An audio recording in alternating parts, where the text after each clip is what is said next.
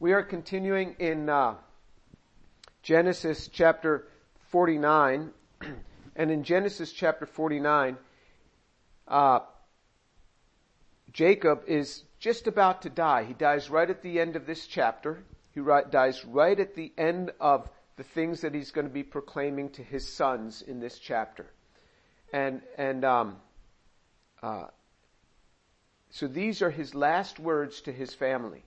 So all his sons are gathered around him. He's called all his sons together because he's essentially reading out the will uh, as to what's going to take place. But actually he says, this is what's going to take place in the in the end times to come. So let's start reading again from chapter forty-nine of Genesis, verse one. Then Jacob summoned his sons and said, "Assemble yourselves that I may tell you what will befall you in the days to come. Gather together and hear, O sons of Jacob, and listen to Israel your father. Reuben, you are my firstborn, my might, and the beginning of my strength, preeminent in dignity and preeminent in power, uncontrolled as water. You shall not have preeminence, because you went up to your father's bed. Then you defiled it. He went up to my couch." I want to focus still today on Reuben. As I was just seeking the Lord for the, the message for today, I've been seeking the Lord all week for this. He just wouldn't let me get past Reuben. We covered Reuben last week, but I want to go into and look at this, just take this gem and just turn it a little bit and look from a slightly different facet here. And he says to Reuben, he says, "Reuben, you are my firstborn, my might and the beginning of my strength, preeminent in dignity, preeminent in power." The firstborn had enormous influence over the rest of all those brothers, was supposed to, and he had preeminence. He had it all. He had the preeminence. But he says in verse four, you lost it. You lost it because you're uncontrolled as water, and you shall not have preeminence. It's not just a matter of his fall from preeminence. Now comes the declaration, you shall not have it. Before his father, before uh, we, we saw that, that when he had tried to convince his brothers of something, his brothers just blew him off, had nothing to do with what he, he, he had to tell them, which was very unusual in that culture. And you see the two brothers that, that end up having authority here are Joseph and Judah. So Reuben lost all of this, and it's going to affect his descendants after him. He says, "You are uncontrolled as water. You shall not have preeminence." And it's because he went up, it says, to his father's bed. He ended up sleeping with with one of his father's wives. Not, and so his his um, he ended up sleeping with one of his father's wives, and his father's calling him out on it forty years later. And so what you see is his sexual behavior destroyed his life. His sexual behavior destroyed his life. He says, "You were uncontrolled as water." And then he specifically tells us in what aspect he lacked control. And it was in his sexual behavior. Um, you know, I, I don't particularly enjoy speaking about this topic, but this is the heart of where so much happens. So much happens based on this. And, and uh, uh, if you think about it, and uh, for those of you who are older, you're just going to have to reflect back to what it was like when you were younger. The sexual realm is so utterly consuming to people. So utterly consuming, both to men and to women. Now, some people, it's less so. Some people, it's more so. But I would say, you know, I deal, I work with young people. I've, I went to college when I was eighteen years old, and I have never left. I've been there ever since. And, and so I'm around young people all the time. I've been around young people all of my life. and, and, uh, this is the thing that's most consuming to them. The thing that, that, that grabs their thoughts. And so we're going to just look at this and see what God is directing for us. You know, when, when the gospel was first shared with me, when the gospel was first shared with me in, in, uh, Uh, when when I was eighteen years old, the gospel was shared with me, and a young man started sharing with me, and he shared this verse from, from the book of Romans, for all have sinned and fall short of the glory of God. And I said to him, I'm not I'm not a sinner, because in my mind I had to really hurt somebody, and which is the typical Jewish mindset. I come from a Jewish home. The typical Jewish mindset is you really had to hurt somebody physically. You had, or you you know, you had to rob a bank, do do something like that. But but uh, um, then he turned to a verse when I said I'm not a sinner. He turned to a verse and says in, in Matthew five twenty-eight. Matthew five twenty-eight says, "But I say to you that everyone who looks at a woman with lust for her has already committed adultery with her in his heart. Everyone that looks at a woman with lust for her has already committed adultery with her in her heart, in his heart." And that just stabbed me, because I was addicted to pornography from the age of fourteen. And I was super convicted by this. And, and, um, uh, it just hit me really hard. And he had my attention at that point. And he says, everyone who looks at a woman will lust for her. I didn't know how to look at a woman any other way. That's all I knew. And I thought, how did, of, of all verses in the Bible for him to read, that's the one that really hit me. And so Jesus gets at this point, and he knows exactly how to put it right in our face. I want to turn to Titus. Turn to Titus, if you would. The book of Titus, chapter two. We're going to start reading from verse eleven. Titus chapter two, verse eleven.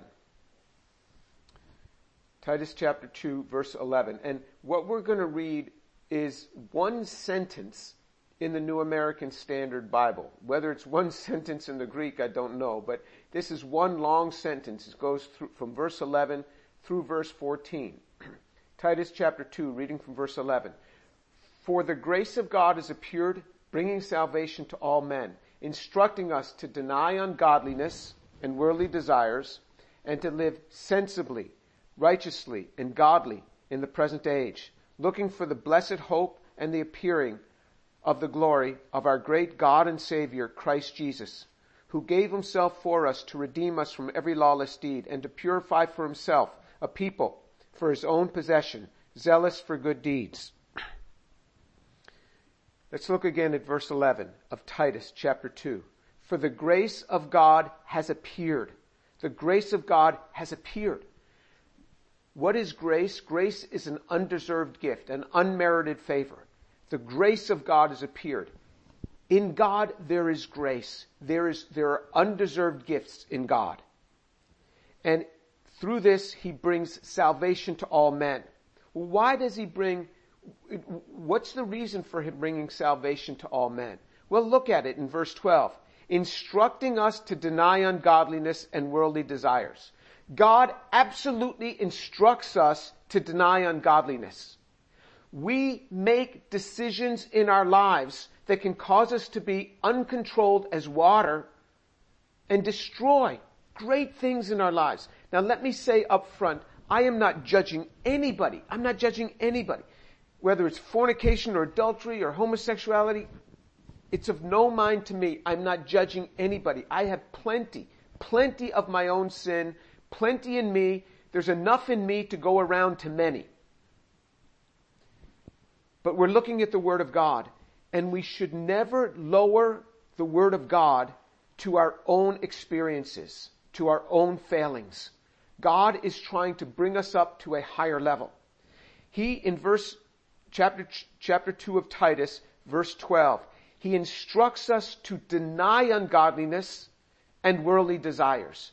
There are things that we do with our own lives that we are to deny and to and to put aside worldly desires, and to live sensibly, righteously, and godly in the present age. God calls us to live differently than the present age calls us to.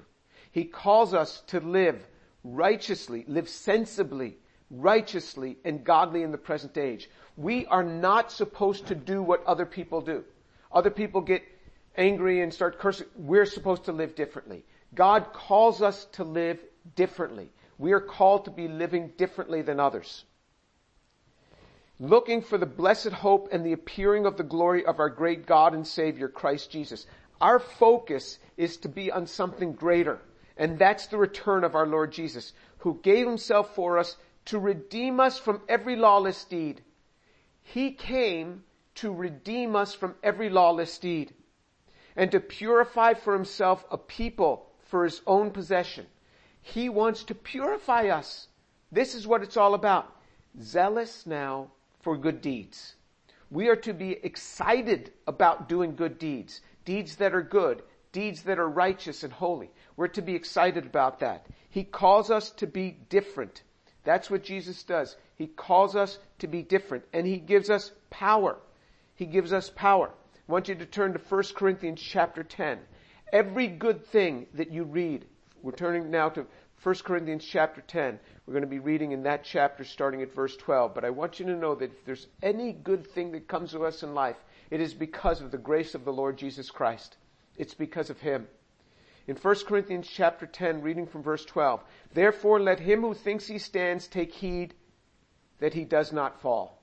If you think you stand, if you think, it's okay, I got this, don't worry. I've got victory over lust. I've got victory over that sort of sin. The Bible says, take heed lest you fall. Where your cry should be is, Lord, protect me. Lord, watch over me. Lord, I am weak and you are strong. If anyone thinks he stands, let him take heed lest he fall. If any of us start judging another, let me tell you something. We may well fall into the same thing, even as the Bible tells us to be wary that we don't fall into the same thing. If anyone thinks he stands, let him take heed lest he fall. Verse thirteen, no temptation of First Corinthians chapter ten, verse thirteen, no temptation has overtaken you, but such as is common to man. And God is faithful, who will not allow you to be tempted beyond what you are able, but with the temptation will provide the way of escape, so that you will be able to endure it. The Bible here says, no temptation has overtaken you, but such as is common to man. If you think you're the only one with sexual struggles, that I can assure you, you are wrong on. If you think you are the only one with lustful thoughts that go through your mind, you're not alone. He says, but God is faithful, who will not allow you to be tempted beyond what you are able. Whatever situation that we are in, God has given us already the strength to deny it, to deny falling into to sin. But with the temptation, he will provide the way of escape also, so that we will be able to endure it. The way we often avoid venta- uh, temptation is we escape from it. We escape. We escape from temptation. Let me show you, let me give you examples of that. There are things that I physically do to prevent myself from falling into temptation. I don't want to be alone in a room with a woman that is not my wife. You say, oh, well, you know, Doctor Tour, you know, this wouldn't bother. No, I am vulnerable. I don't want to be alone in a room with a woman that is not my wife. So when, when, when students come into my office, female students come into my office, the door always stays open, always stays open. When a female student is in my office, the door always stays open. And actually, I have another level of protection. And some of you might say, oh, that's so extreme. Fine. You can say it's so extreme, but I need extreme protection. So I do this. I have video cameras in my office areas, in my labs, for security. But those are always running and always digitally recording. And there's a sign on the door coming into my office area that says video recording. So it's not like I'm, I'm fooling anybody. And there's no, there's no audio, but the video is there. That helps me, because in my laboratory manager's office, he has a screen, and on that screen is a little view of every camera that we have in the labs and the offices. So there's always someone who can see what's happening in my office. I am glad for that. I wanted a camera in my office. And that camera protects me from others, who may make accusations. It also protects me from myself. And that's where I need more protection. It protects me from myself. I don't like to ride in a car with another woman. I try to avoid that as best I can if that woman is not my wife, if I'm alone with another woman. It also allows me to have protection from people that might make accusations or might think about things. Oh, he was coming out of his office. He had the door shut with that attractive young lady, and they were in there for a long time, and he's coming out with a big smile on his face. I don't need that sort of accusation. I don't need people thinking about that. And so the Bible even encourages us. It's, it says, stray f- even from the appearance of evil in the King, in the King James. It says that. So I want to be even free from the appearance of evil. It says, it, it says that he will provide the way of escape. The end of, of, of uh, verse thirteen, he says that, that with the temptation, he will provide the way of escape so that you may be able to endure it. Very often the way of escape is you don't put yourself in a position where these things can happen. I don't want to, I, I, you know, I don't want to be alone in a room studying with somebody, a woman who's not my wife. I just don't want to do that. And, and, uh, sometimes when I am traveling, uh, a few professors will get together and, and, uh, will say, okay, come up to my room, we'll work on this document together. And I've been up in, in, in, uh, other people's, uh, um, uh, hotel rooms if they're a man. And we're working on a document together. We're pulling a paper together in, in some collaborative thing, and we happen to be in another city where we were at a meeting and start pulling something together. I would never do that with a woman. I don't do that with a woman. The way of escape for me is I don't even go in the room in the first place. That's the way of escape. When you realize how susceptible you are to troubles, and, and uh, if you have same-sex attractions, then you have to be vigilant with the same sex, not to be alone in places. You have to be vigilant. And you say, oh, you know, this is just kind of old and prudish. Take heed lest you fall. Take heed lest you fall. I have seen so many people fall, and it brings destruction in marriages, destructions in lives. That man, Reuben, was uncontrollable. He was uncontrollable in his ability to deal with his sexual desires. The man was uncontrollable. I want you to turn to Second Timothy, the book of Second Timothy, and we're going to start reading in chapter four of the book of Second Timothy. I mean, The, the, the Bible gives us ways of escape. I hope you learn to take the Bible and just, just capitalize on this, this treasure chest that you have. It is an absolute, uh, uh, treasure. It's a gem to give us, give us, uh, uh, protection. If you look in Second Timothy chapter four verse eighteen, Second Timothy chapter four verse eighteen, the Lord will rescue me from every evil deed, and will bring me safely to his heavenly kingdom. To him be the glory forever and ever. Amen. The Lord will rescue me from every evil deed. What Paul is talking about actually in this context is all the things coming against him. And the Lord will rescue me from every evil deed. Can I share with you? I want to just share with you one of the things in my life which I have feared the most. You think, you have fears? Yeah, I have fears. One of my greatest fears is this, that all through my married life, one of my greatest fears is this, that I would so defame the name of the Lord and so hurt my wife by committing adultery. That has caused me, I just, I just think, no, Lord, please, Lord, let that never, ever happen to me, that I would... You know, if I were to commit adultery, God would not allow that to be hidden. Oh, no, no way. Even as the Bible says, that would be shouted from the rooftop. To whom much is given, much is expected. With as much as he has blessed me, with the position that he has put me in, I mean, that would be shouted from the rooftop. Maybe not right away, maybe in three months or in six months or in a year, but it would come out. I don't want to bring shame to the name of my Lord, and I don't want to bring hurt to this woman who has cared for me and loved me and been at my side for almost forty years. And I have so worried. I said, Lord, please never let me fall into adultery. And you think, oh, well, you don't have to worry about that. No, I had to worry about that. I had to worry about that because I don't have the resistance that that uh that Joseph had. So we read about how Joseph, when he was working in the house, the, how that that uh, woman who owned the house waited till her husband was away, and then she planned it so that no other men were in the house, no other workers were in the house, because she had been hitting on him for weeks, for months, maybe even years. She was hitting on him. It says he was a handsome man and she was hitting on him.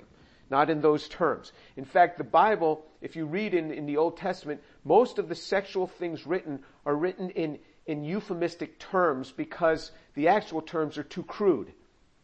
So it uses euphemisms where she kept coming to him, lie with me. I'm sure she wasn't using those that terminology, lie with me. I'm sure she was using something uh, uh, much more crude that, that would draw a young man. And then she says, well, just lie with me here in the bed. I mean, this is pretty innocent. Well, she had a, I mean, he wouldn't do it. I am telling you, I don't think that I could have resisted that. If I had been alone in a room with a woman who had charge over me, like she, she was... you know, the master's wife, she had charge over him. That man's resistance was amazing. He had to be in the house to do his job. She planned it that way. I will avoid those situations because I know my strength isn't to that level. And I praise God that the Lord will rescue me from every evil deed. He has rescued me from every evil deed. He has not let me be put in situations where I wouldn't be able to handle it. He has protected me. He has protected me. The Lord has done this. I need that level of protection. If you look in, in Matthew, in Matthew chapter six, you know, in Matthew chapter six, you have the Lord's Prayer. Uh, the Lord's Prayer in Matthew chapter six.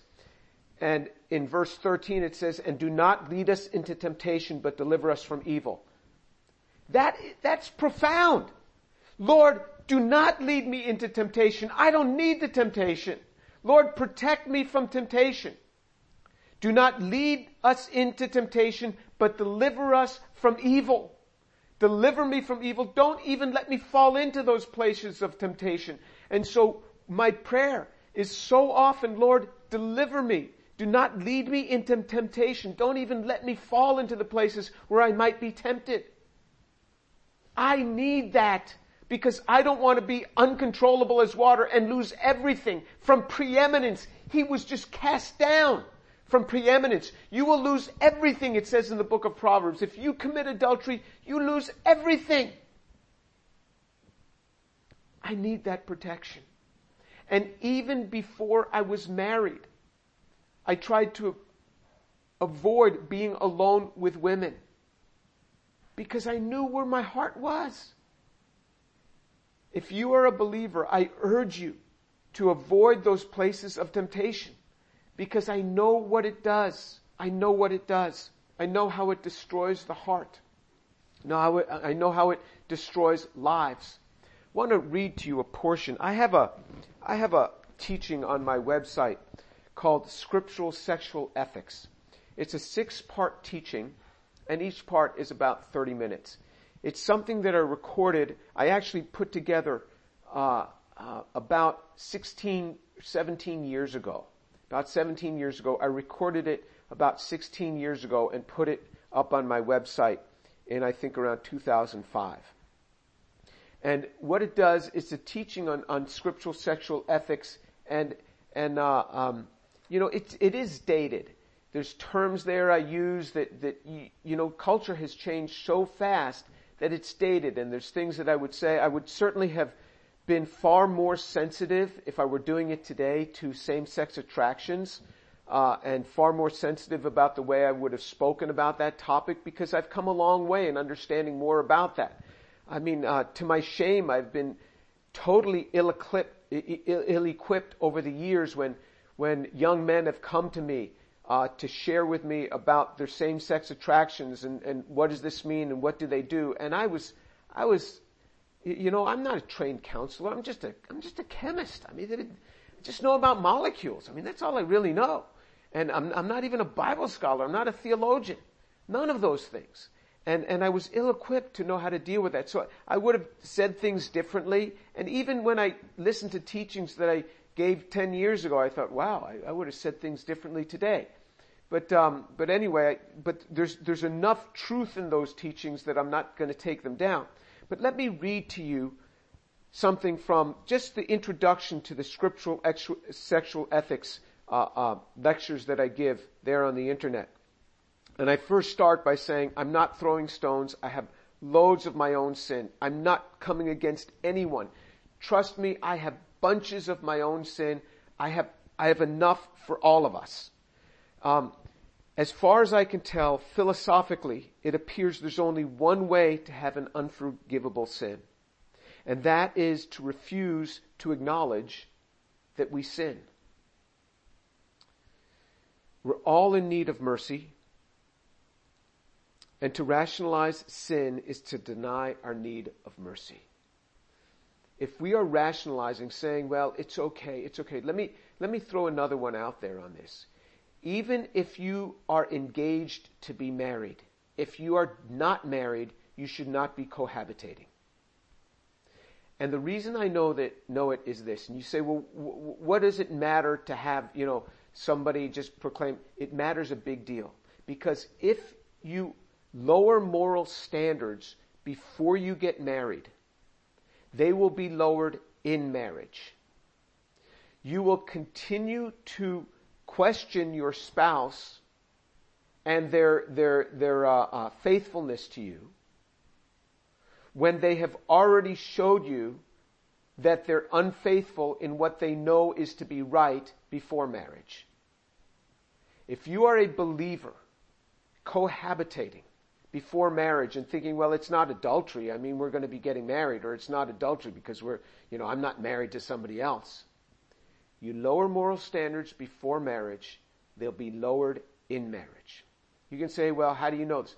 I have a lot of experience in this. I, my, the world is, is, is my database. I've dealt with students so much over the years. The world is my database on this.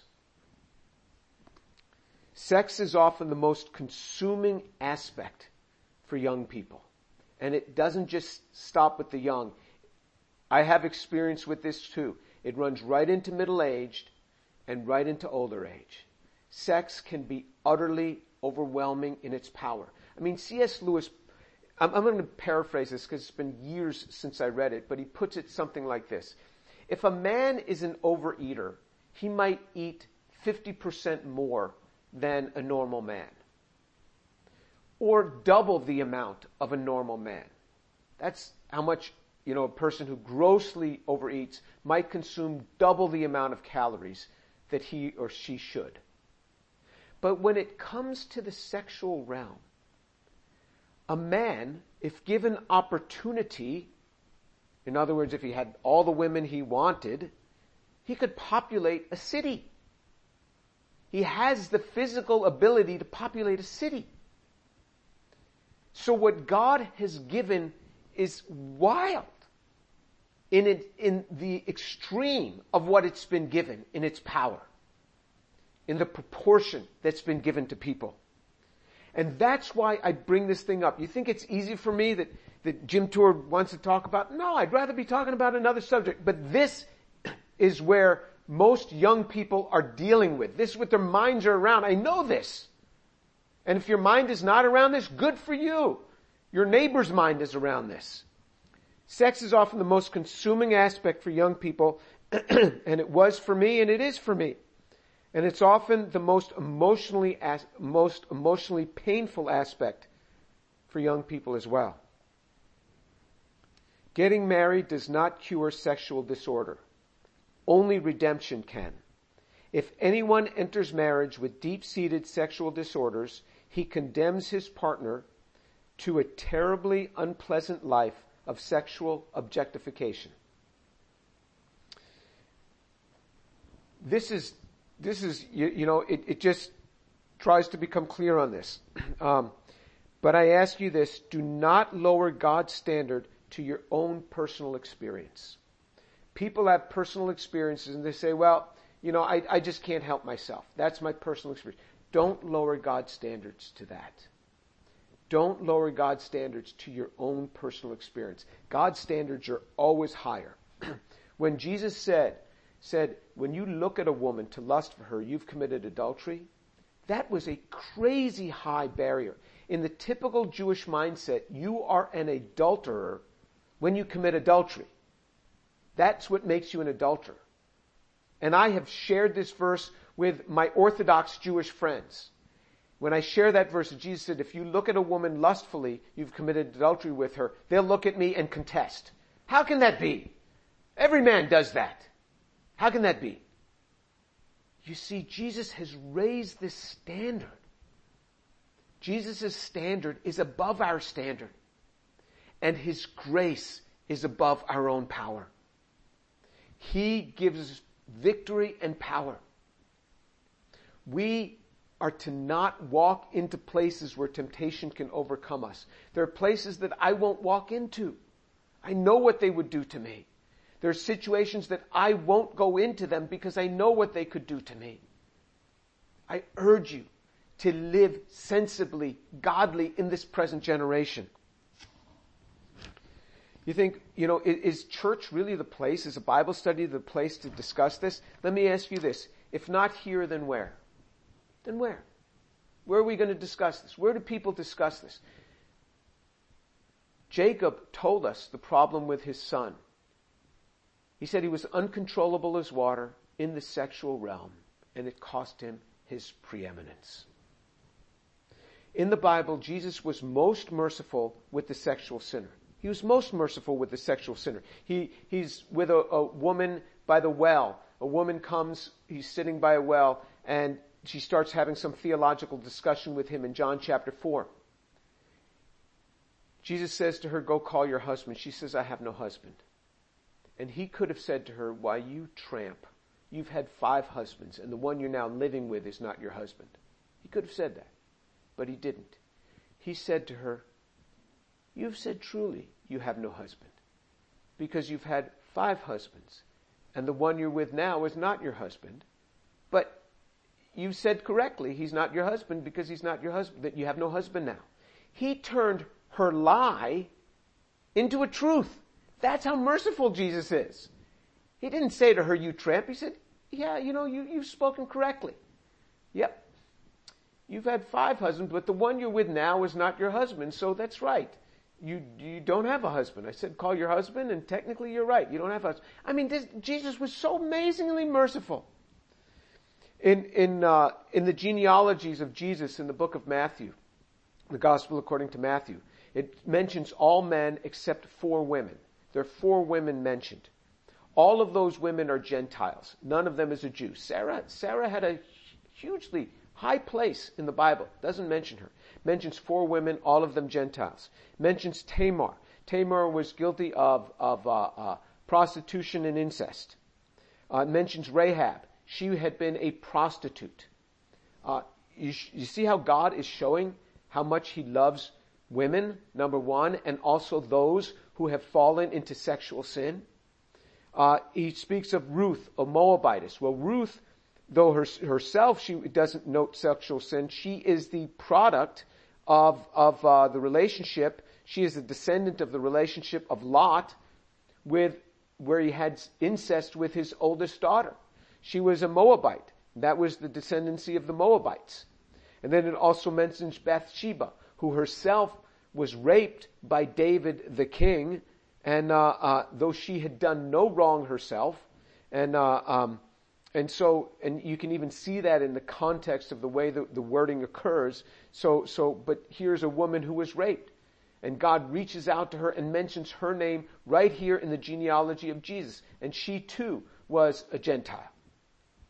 So you see that God's mercy abounds, abounds toward toward uh, um, uh, the sexual sinner. The love of God is shown in this. This is what the love of God is shown in. It is a total self-donation. The love of God, we're called to love as Christ loves. It is a total self-donation for the good of the other. If you or I do anything for another person other than in the other's best interest, it's not the love of God. Love is looking out for the other's best interest. This is the only context for proper sexual love. It's the other's best interest is the only context for proper sexual love. The marital embrace is a particular sexual expression of loving as Christ loves. This is the only context in which we can understand scriptural sexual ethics, and it is summed up in one simple question, and that's this. Does this act, does this behavior, does this thought truly image the love of God? Does this act, does this behavior, does this thought truly image the love of God? If it does not, it's not God's definition of love. And in that teaching, I just bring people into this, and I urge you, if you haven't gone through that, to go through it. And I know that young people these days are non-linear learners. They click all over the place. This one, you got to do it linearly. You start in part one, and then you go to part two, and then after part two, you go to part three, six-part series. Because if you skip around, it won't make sense. It just builds on it. It's like jumping into organic chemistry at chapter fourteen. There's no way you're going to get it. You gotta, you gotta, you gotta know the nomenclature, and you gotta understand what molecules look like before you can jump over to the middle of the book. So you go over this, and and the, the five parts, the the the six, the the five remaining parts are: redemption is not a sham. There's victory over lust. Uh, the true meaning of manhood, the true meaning of womanhood, converting the Christian bedroom from hell on earth to heaven on earth. And marriage is not a sham, lowering the divorce rate from fifty-two percent to less than one percent. When couples practice the very things that I talk about in that series, the divorce rate falls to less than one percent. And these are not my numbers. These numbers have been, because what I teach is not unique to me. But what I teach in there, it lowers the divorce rate to less than one percent. So it would be criminal of me to not let you know that there is a way that you can go through a marriage and have less than one percent divorce rate if you practice your marriage in a certain way. So I urge you to listen to that. Don't be uncontrollable as water. Let's pray. Lord Jesus, I thank you so much for your word and the truth of it. And I pray, Lord, particularly for the young people today, that you give them victory in this sexual realm, that they would not be thrust from preeminence and destroy so much in their lives. Lord, protect them, I pray. Protect their lives. Lord, keep them from temptation, I pray, and deliver them from evil. And make that their own prayer, to learn to say, Lord, keep, de, uh, deliver me from temptation. Keep me from temptation and deliver me from evil. Keep me from temptation and deliver me from evil. Father, protect them, I pray. I pray for good, healthy, and strong marriages in the lives of these young people. Lord, your protection be upon them, I pray, in the name of Jesus.